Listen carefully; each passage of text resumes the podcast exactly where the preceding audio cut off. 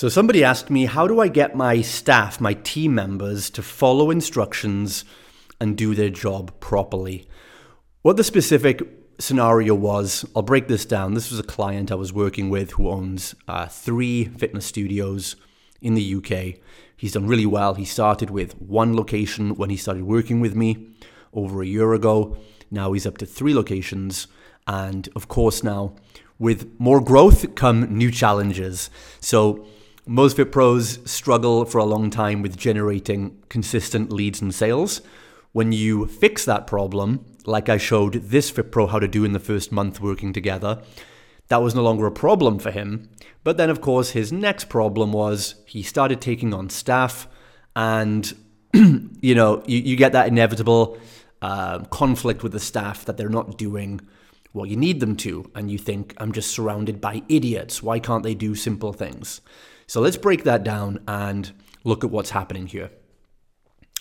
So the first thing, this is this is really like most things, this is partly down to mindset, it's partly down to strategy, and it's partly down to systems. These are the three things that make up uh, most success in your company in most areas. So if you want team members that are the right people, that they're loyal, reliable, high performing, productive, then it's down to getting those three things right the right systems, the right strategy for recruiting and leading, and the right mindset.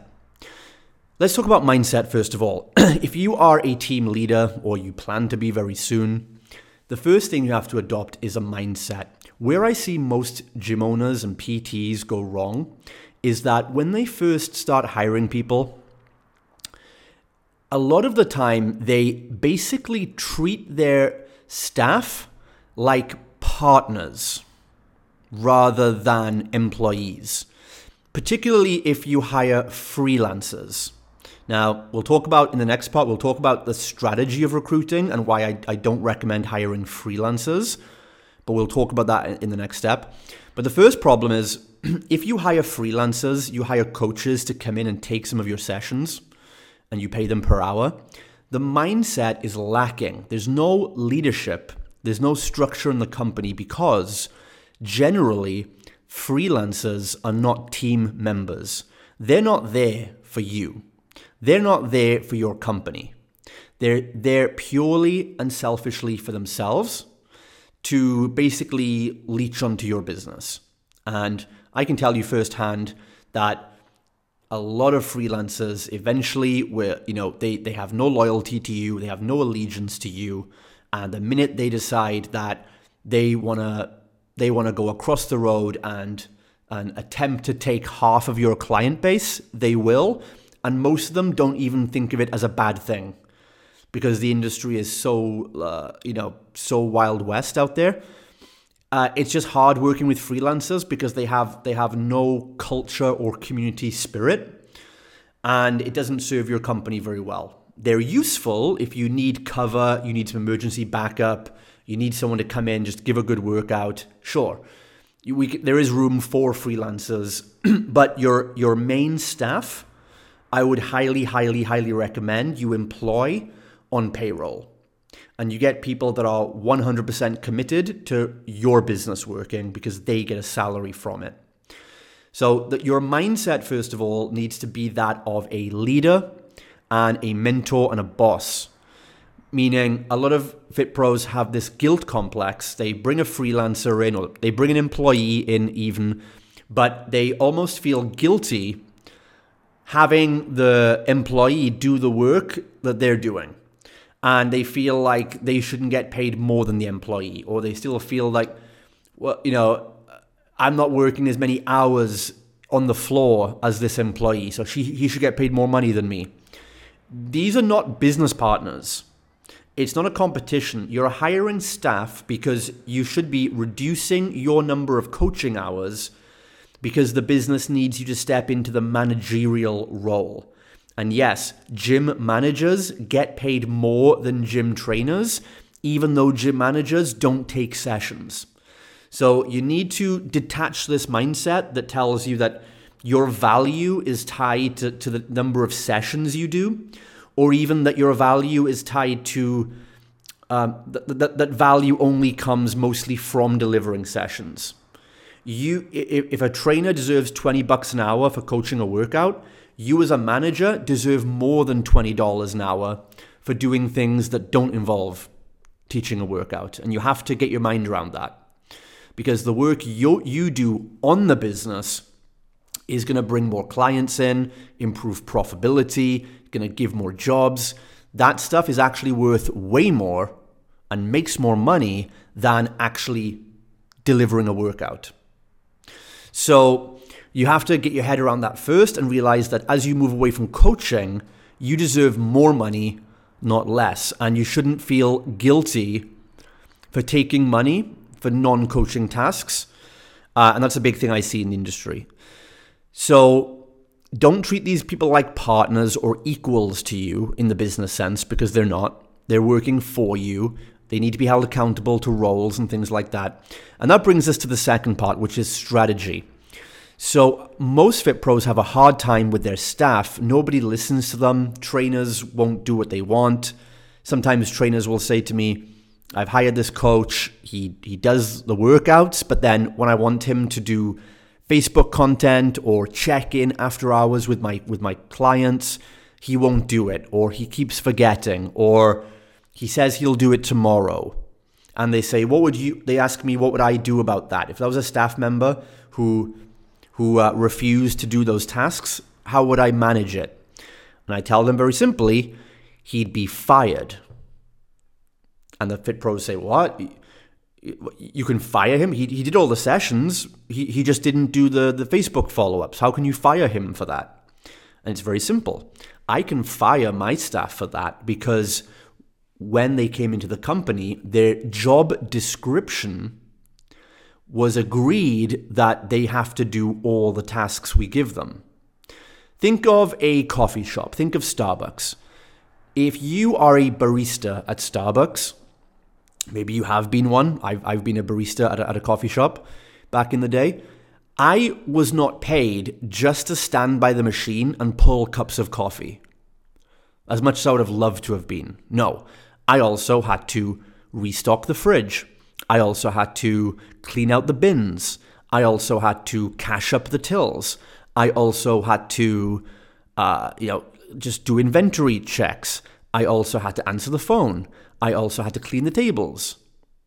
So my job wasn't just that of a barista, or I didn't ident- you know, Starbucks doesn't identify its its baristas as you're just the person that makes coffee. But gym owners and PTs do make this mistake, and they hire a trainer, and you basically give that person that you hired um, a sense that their job is just to train sessions, and anything aside from that is somehow beneath them. So, what you need to do is change the strategy to employ what we call team members. St- same as in Starbucks, you're a team member. Serving coffee is one of your roles, but you also have to do the other things we talked about as well. So, our, when, we, when we have a job description that is very clear, it says here are the roles as a, as a team member at our gym that you're going to be responsible for on each shift opening up, you know, turning on the security systems, wiping down the equipment, stocking up the fridge, contacting um, maybe ex members, uh, doing nutrition calls, posting in the Facebook group, whatever we need them to do, it's well agreed and clear that that's their role as a team member. They don't get paid just for doing the roles they like. They have to, the agreement is you do all the things we need you to do on a shift, and in return, you get paid a salary for that. If you don't do all the things we've asked you, we don't really have to give you a salary because that's the agreement. So it's very strategic in that you purposely hire with the intention that they are a team member. They, you review the job description for them. You let them know all the tasks you need them to do, not just coaching, but also client retention and maybe some basic admin or some basic gym um, maintenance, you know, equipment cleaning, setting up workout stations, sorting out the music playlist, whatever it might be. And then they sign to that. That's the job agreement they sign before they start working with you. And you let, the, you let them know very clearly what are the consequences or accountability for not following all the steps. It's very simple, but that really is just the expect setting the expectation right gives you a better quality of team member. The second part of the strategy, like I said, is employing someone rather than a freelancer because again, uh, as someone, some, an employee has a different mindset to a freelance self-employed person. Uh, someone who's employed generally wants to commit to a company. They want more job security. They want to put more hours into you.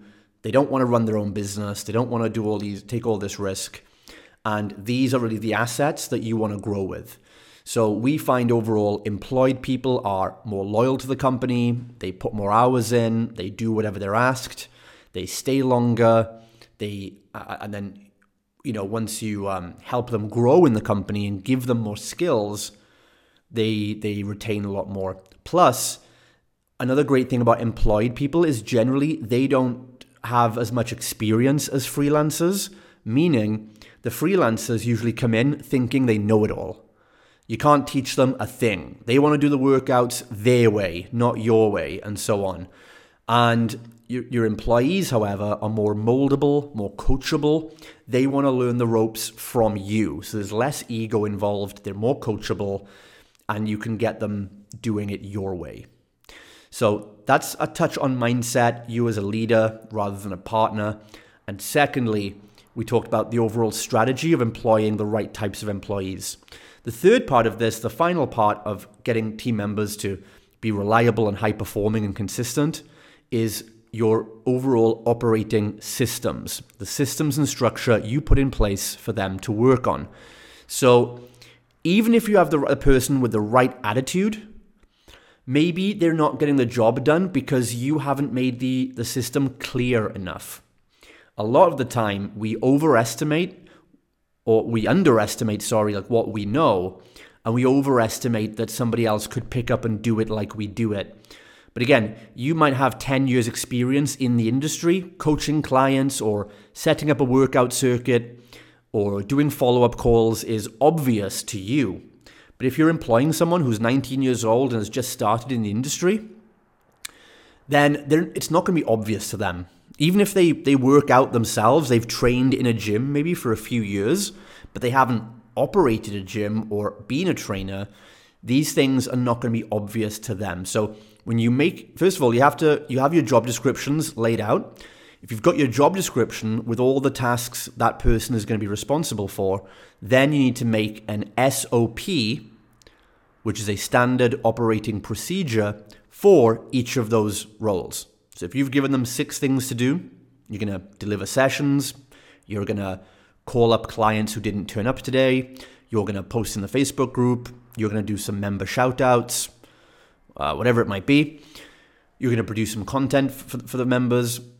then you need to write out an operating system, like a checklist or instruction on how step by step they need to do that. And so, number one is having a job description in place so they know what tasks they need to do. Secondly, is having an operating system for each of those tasks, turn it into a repeatable, predictable formula, and make it as drop dead simple as possible. I recommend making your systems as if you're writing it to an alien or to a five year old. So, again, you're going to write, it's going to be very simplistic. You might think it's too simple because it's obvious to you, but it's not obvious to them. So, you need to be very clear, very simple, very specific. For example, you would say, you might just put down, you might have said, hey, um, uh, answer all my emails answer all the client emails for me. And then you're pissed off because they only answered a couple of the emails, or they answered them wrong, or it took them too long to do it, or they said the wrong thing. When you should have had a better system in place that is simple, clear, specific, and says, hey, from 10 a.m. to 10:30 a.m., go into the email inbox. Here is the link on the computer. You click this file. You open up the emails um, organize the emails into the ones that came in last night, which are of high priority, and then the emails that came in today, which are of slightly less priority. Start with the emails that came in last night and need a response. Uh, aim to keep every response to your email under five minutes of writing time. If it takes you more than five minutes to write an email, you're probably talking about gibberish. If you don't know the answer to write back to the email, look at our FAQ folder document or text me or whatever it might be, right? If you don't know how to respond to an email and you can't get hold of the information, save it or forward it to my address and I will answer it for you. Like, you've got to have simple explanations, deadlines, instructions, and backup options for someone. And that way, that person now knows they'll do all the emails in 30 minutes a day, they'll answer the right people. If they can't answer the email, they'll know what to do with it. So, just that simple example shows you how much more better your team are going to be if you just have some simple uh, systems in place. The final thing I'll touch on then is you need a system in place to progress and develop your team members. They need to feel like they're growing professionally and personally by being part of your company. You need to develop them uh, and add value to them. If you appreciate your team members, they appreciate in value. So you you appreciate your team members, meaning they're worth more money to you by giving them constant training, giving them books to read, uh, you know, you mentoring and leading them, not just in professional skills like coaching, nutrition, mindset, but also give them personal skills, help them with productivity, help them with stoicism, help them with mindset, help them manage their personal finances better. If you just grow them as a person and teach them some of the skills you've picked up that maybe would have benefited you to know 20 years ago, then you have an obligation uh, and it's a good idea to give these skills to your team so they're learning the life lessons with you and they, they become more productive people. They manage their money better, so they haven't got to keep asking for raises all the time. You get them thinking about long term plans. Identify, help them, and mentor them, and put a plan in place with each employee saying, hey, where do you want to be in 90 days from now?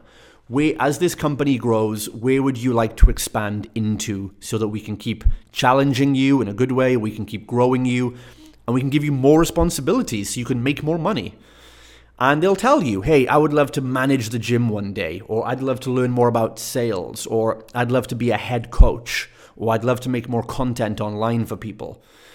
Find out what skills they want. Make sure that that their goals are lined up with the company objectives, as in, you know, make sure that you, you find the things they want to do that also benefits the company uh, and, and is going in the direction that you want to go as a company as well. So, for example, if you plan in a year from now of stepping away from coaching and you want a head coach in place to take care of all the program design and, and, and client retention, then if one of your employees wants to become that person, and be the, the senior coach on the team, that's great. That serves the company objectives. So you then figure out where they want to go. Does that coincide with company objectives? And when it does, then you identify the skill gap that employee has. What soft skills or personal skills and what hard skills do they need to learn to cross that gap and take that role? Then you work out a plan, a deadline, and say to that person, hey, so you need to work, if you want to be the, the senior coach, you know, we need to get you maybe a couple more certifications. We need to get you trained up in whatever precision nutrition or whatever philosophies you might you might use. We need to get you more coaching experience. We need to maybe help you understand macros a bit better and program design, periodization. Uh, and so then you get to work on identifying how you're going to help that person cross that gap, a mix of probably stuff that you'll teach him, um, and also maybe some external help. Maybe you'll give them some courses and books that helped you, or put them on a course. Pay for them to do a precision nutrition certification, for example. And then you identify a deadline and say, hey, so if we cross these gaps and you get these skills, and I think you're ready within 90 days, then we can start looking at getting you into that senior coaching position. As long as the company at the same time is growing enough that it has enough money to pay him to do that, and you have other roles to step into, then that's how you start growing the company. This keeps your team members focused on a goal. that keeps them loyal to you. So you invest this time and energy into them, but they stay with you and allow you to grow and scale the company. That is how three steps mindset, strategy, and systems you get the best people on the team who are loyal, predictable, reliable, high performing, and productive. Hope this helps. Ask me any questions below, connect on Instagram with me, and we'll take the conversation further from there.